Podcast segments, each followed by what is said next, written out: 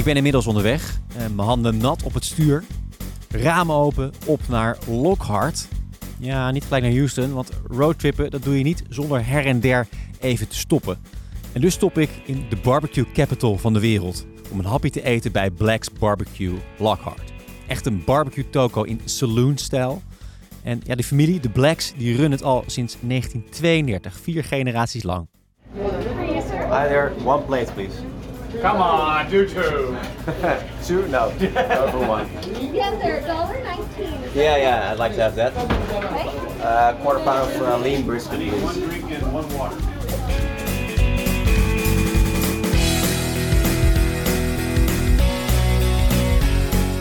It's 4:30 en op de radio speelt een vergeten lied. Dus naar Houston. Let's go.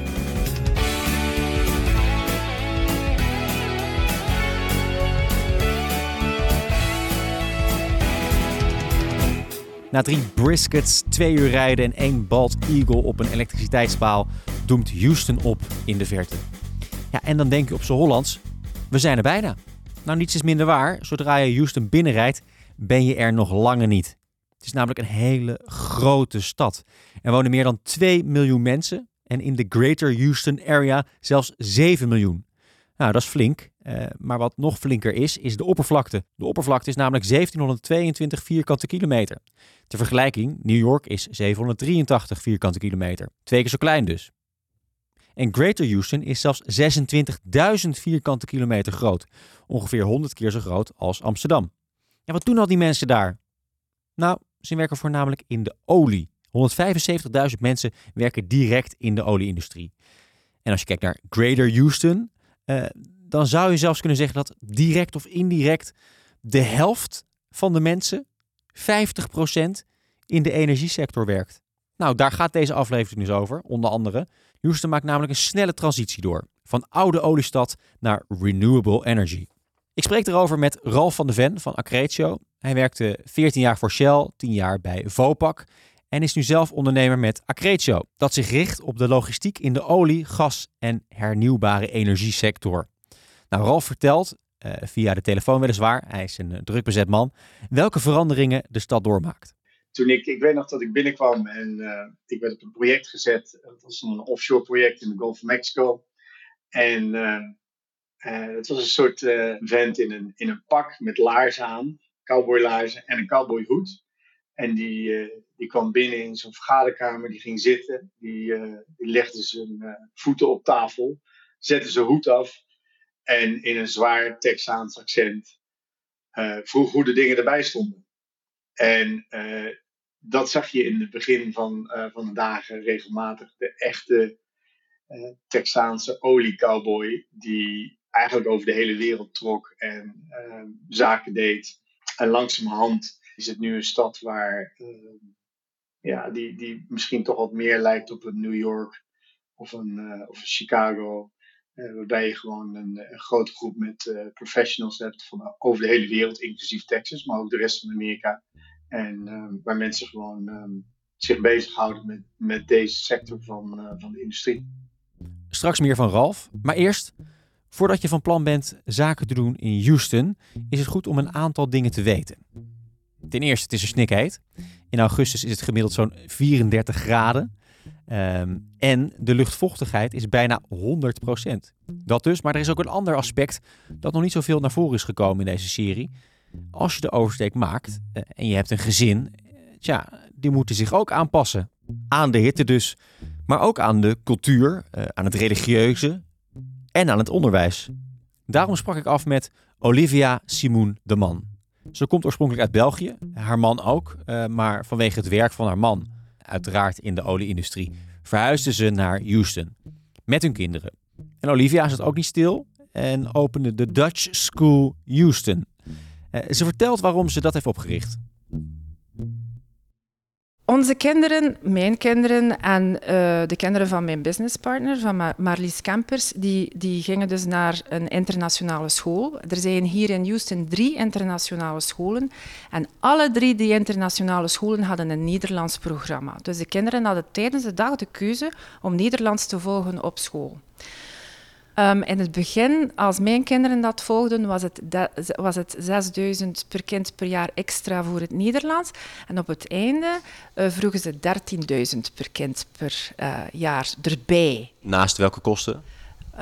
Tussen de $26,000 en $34,000. Dus dan kruip je al richting de $50,000 per jaar per kind. Ja, dus dat werd te veel. En het programma tussen die scholen geen succes meer. En minder en minder kinderen wilden nog Nederlands volgen. De meeste kinderen gingen over naar Frans of Spaans, waar niet voor moest bijbetaald worden. Maar dan hadden we natuurlijk een hele hoop Nederlandse en Belgische ouders hier die zeiden, ja, maar wat als mijn kind dan gaat studeren in België of Nederland? Dan kunnen ze geen Nederlands niet meer, toch zeker niet meer op academisch niveau. En dus Marlies en ik zijn met een oplossing gekomen. Ja. En waarom is het zo belangrijk dat die kinderen alsnog Nederlands leren spreken dan? Want als je toch in Amerika zit, dan is Engels de taal. Wat je ziet met de Nederlandse taal, of gelijk welke taal dat er eigenlijk in een huis of in een gezin wordt gesproken, dus als er een tweede taal is, of dat nu beide ouders die taal spreken of één ouder spreekt die taal, merk je dat die taal en identiteit heel erg verbonden zijn. Goed om daarover na te denken. Hoe wil je dat je kind opgroeit? Als Amerikaan of als Amerikaanse Nederlander? Of juist heel Nederlands? In hoeverre moet en kun je je aanpassen? Het leven in Houston of in Texas is uiteraard heel, heel erg anders. Ik ben hier voor het eerst toegekomen in 2004. En wat iedereen zegt, dat is... Houston of Texas is heel erg conservatief. En dat is ook wel zo... Nu, de stad waar ik woon is minder conservatief dan de suburbs. De suburbs die kunnen inderdaad conservatief zijn. Ik weet niet of je erop gelet hebt, maar op elke hoek van de straat heb je hier een kerk. En voor elk wat wilt. Nu, het is inderdaad zo dat de kerk hier een heel belangrijke rol speelt. Maar de kerk speelt hier vooral een heel erg grote sociale rol. Want... Houstonians en eigenlijk Amerikanen in het algemeen, die verhuizen constant. Dus die veranderen van werk, die veranderen van staat. Maar als je constant verhuist, dan je moet altijd opnieuw beginnen. Vergeet niet, in België of in Nederland begin je. Je hebt je familie, je hebt je vrienden en dat is van generaties ver. Amerikanen die hebben een nieuwe job en die veranderen van staat en de kinderen die beginnen terug in een nieuwe school. En vandaar dat de kerk is heel dikwijls een punt waar ze van vertrekken. En dus ze weten, op zondag gaan we naar de mis, maar daarnaast hebben ze ook een barbecue en weet ik wat allemaal. En hun sociaal leven werkt nogal dikwijls rond de kerk. Dus, en dan mensen die niet gelovig zijn, die hebben dan een countryclub en die gaan naar de golf. En de countryclub is de kerk. Dus... Het is een andere manier van omgaan. En als ik hier... Ik had dus jaren lesgegeven in België en ik gaf geschiedenis aan het voortgezet onderwijs. Dus ik was nogal open in mijn opvattingen en had een heel duidelijke politieke mening. En dat is een van de dingen die je leert. Ik denk dat ik aanvankelijk daar nogal fel in was. Zo, ik had een duidelijke politieke mening en als men mij iets vroeg over republikeinen of democraten, dan had ik daar zeker mijn mening over. Als ze mij vroegen van naar welke kerk ik ging, dan zei ik in het begin, ik ben ongelovig. Hoe werd dat ontvangen? Wel, eigenlijk niet zo goed. Ik denk dat je dat eigenlijk beter niet zegt. Ik heb nu leren zeggen dat ik de beslissing nog niet heb genomen bij welke kerk ik mij ga aansluiten. Na al die tijd nog niet. Nee, na al die tijd nog niet. En eigenlijk bevalt dat beter dan te zeggen dat je niet gelovig bent. Het geloof voor deze mensen, dat hangt samen met hun waarden. En natuurlijk hebben wij, of je nu gelovig bent of niet, natuurlijk hebben Belgen en Nederlanders diepe waarden. Wij zien dat zo niet, maar zij zien dat wel zo. Dus ik heb gewoon geleerd om bepaalde standaardantwoorden te geven. En je leert met alle politieke opvattingen om te gaan. Je bent daar gewoon niet meer zo direct over. Dus je zegt dan in between churches? In between churches. Haven't decided yet. Ja, blijft het conservatieve zuiden. Dat merk je in Houston toch wel veel meer dan in Austin. Waar toch allemaal wat vrijer is, wat progressiever, hipper. Nou, tot zover het culturele stukje. Terug naar het zakelijke. En daarvoor klop ik weer aan bij Jacob Willemsen van TABS, TABS. Hij helpt ondernemers de oversteek te maken. En dat aankloppen, dat doe ik nu letterlijk bij zijn nieuwe kantoor in Houston. Want ja, het is wel even goed om te weten, op het moment dat ik daar aankom, is Jacob net een half uur eerder er zelf voor het eerst geweest. Jacob, we lopen nu even het kantoor binnen, want jij bent hier voor het eerst. Ja, ik ben zelf heel conservatief geweest voor wat betreft COVID. Dus ik heb jammer genoeg dit kantoor 2 jaar lang niet gezien. Dit is ook niet het kantoor waar ik in februari 2020 de deur achter me dicht deed. We zijn inmiddels zover gegroeid dat we naar een ander kantoor zijn doorverhuisd. En morgen heb ik weer een afspraak om naar nog een nieuw kantoor te kijken, omdat we weer door moeten groeien. Maar dat is het voordeel van Texas. Er is hier gewoon zoveel ruimte beschikbaar dat je ook makkelijk ruimte kan vinden om je groei te faciliteren. Ja, nou, enorm veel ruimte. Er zitten hier ontzettend veel bedrijven. De parkeergarages en de parkeerpleinen zijn ook gigantisch. Ja, het is niet het meest charmante uitzicht, dat zeg ik heel eerlijk. Wat zien we nou? Ja, grijs gebouwen. We zien daken met een hele hoop airconditionings en energie, of heet zoiets, elektriciteitspalen met grote draden. Maar in New York hebben we een beter uitzicht, zeg ik heel eerlijk. Maar hier hebben we meer ruimte. Het is wel typisch een Amerikaanse kantoor, zo'n grijs tapijt, systeemplafond. Ja, nee, klopt. Het is allemaal natuurlijk gebouwd om bruikbaar te zijn en niet om het ontwerp. Nee. Je bent hier niet op zoek naar een grachtenpandje. Nee, terwijl in downtown Houston wel hele mooie architectuur is. Maar wij zitten zelf dichter bij het vliegveld. Hier zit je echt... eigenlijk, ik denk dat er niks ouder is dan uit de jaren 70. Hey, en je gaat dus weer op zoek naar een nieuw kantoor, want je groeit hier uit. Je zit allemaal helemaal vol. Is het makkelijk om hier weer nieuwe kantoorruimte te vinden? Want je gaat vanmiddag en morgen even kijken, toch? Ja, nou, ik hoop dat het heel makkelijk is. Tot nu toe in het gebouw hebben we een aantal mogelijkheden.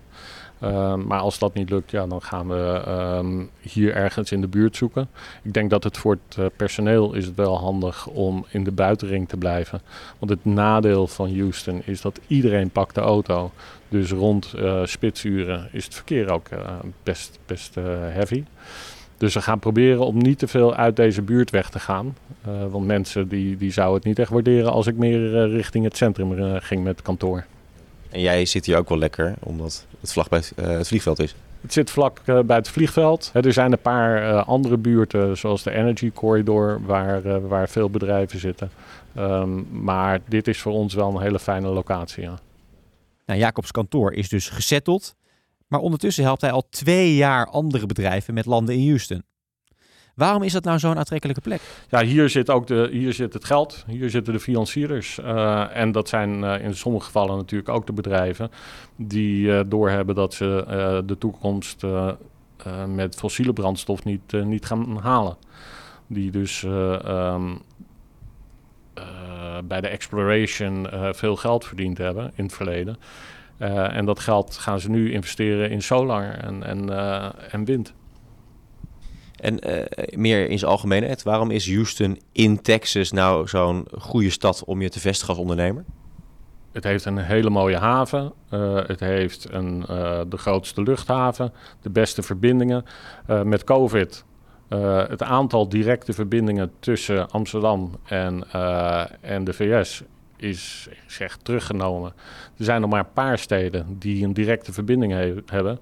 En Houston is daar eentje van. Ik denk dat het voordeel is natuurlijk dat je slechts 7 uur verschil hebt met Europa. Terwijl de westkust is 9 uur. En dat is net Vervelend natuurlijk voor je Nederlandse medewerkers om dan met een Amerikaans team te werken. Want dan moeten ze opeens na 5 nog blijven. Of de Westkust moet voor 9 starten. Of voor 8. En ik denk dat dat wel belangrijk is. Het is gewoon qua infrastructuur een goede locatie. Het is qua wetgeving en belastingdruk een goede locatie. Zowel voor de medewerker als voor de bedrijven zelf is de belastingdruk laag. De groeimogelijkheden zijn er. Er is wat mij betreft ook een prettig businessklimaat. Je merkt gewoon dat er is een hele positieve vibe is. Overal zie je dat er gebouwd wordt en dat helpt natuurlijk ook.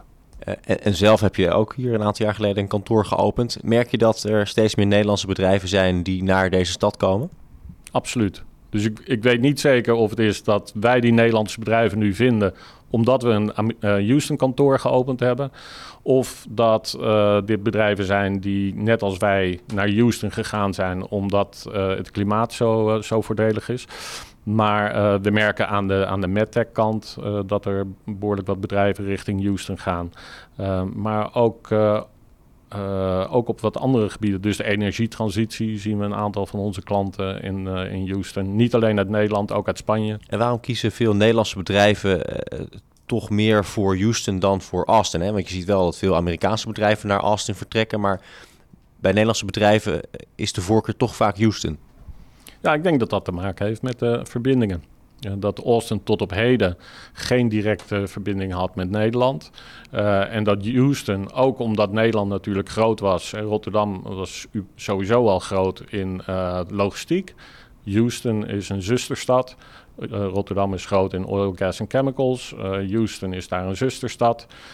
Dus je zag veel meer historische linken al met Houston. Ik ben heel benieuwd hoe dat straks zal gaan als Austin een directe verbinding met Amsterdam gaat krijgen. Als dat gaat gebeuren. Maar daarnaast moet je denk ik ook rekening mee houden. Austin voor Amerikaanse ondernemers is een development center. Dus in plaats van Silicon Valley zie je nu dat product development in Austin plaatsvindt. Voor Nederlandse bedrijven die de oversteek maken, die zijn in Amerika meer op zoek naar een sales en marketing office. En moet je dan in Austin zitten? Ja, dat weet ik niet zeker. Want Austin is in dat opzicht niet een hele grote afzetmarkt. In dat opzicht kan je misschien beter in een New York, Atlanta, Houston of Chicago zitten. En dragen ze hier eigenlijk ook wapens op kantoor? Ik vraag het ze niet. Ik hoop van niet. Dat is een goede vraag. Dit kantoor heb ik nog niet gezien, maar in het vorige kantoor waar we zaten stond heel duidelijk bij de voordeur dat je je wapen niet mee mocht nemen. Ik heb het in dit kantoor nog niet gezien. Ik heb er zelf niks mee, maar het is voor Amerikanen is het echt een recht wat ze ook helemaal hier in Texas, waar ze de vrijheid willen hebben om hun wapen mee te nemen waar zij denken dat dat nodig is. Second Amendment. Hun Second Amendment, ja. In ieder geval wat zij vinden hoe je Second Amendment zou kunnen interpreteren.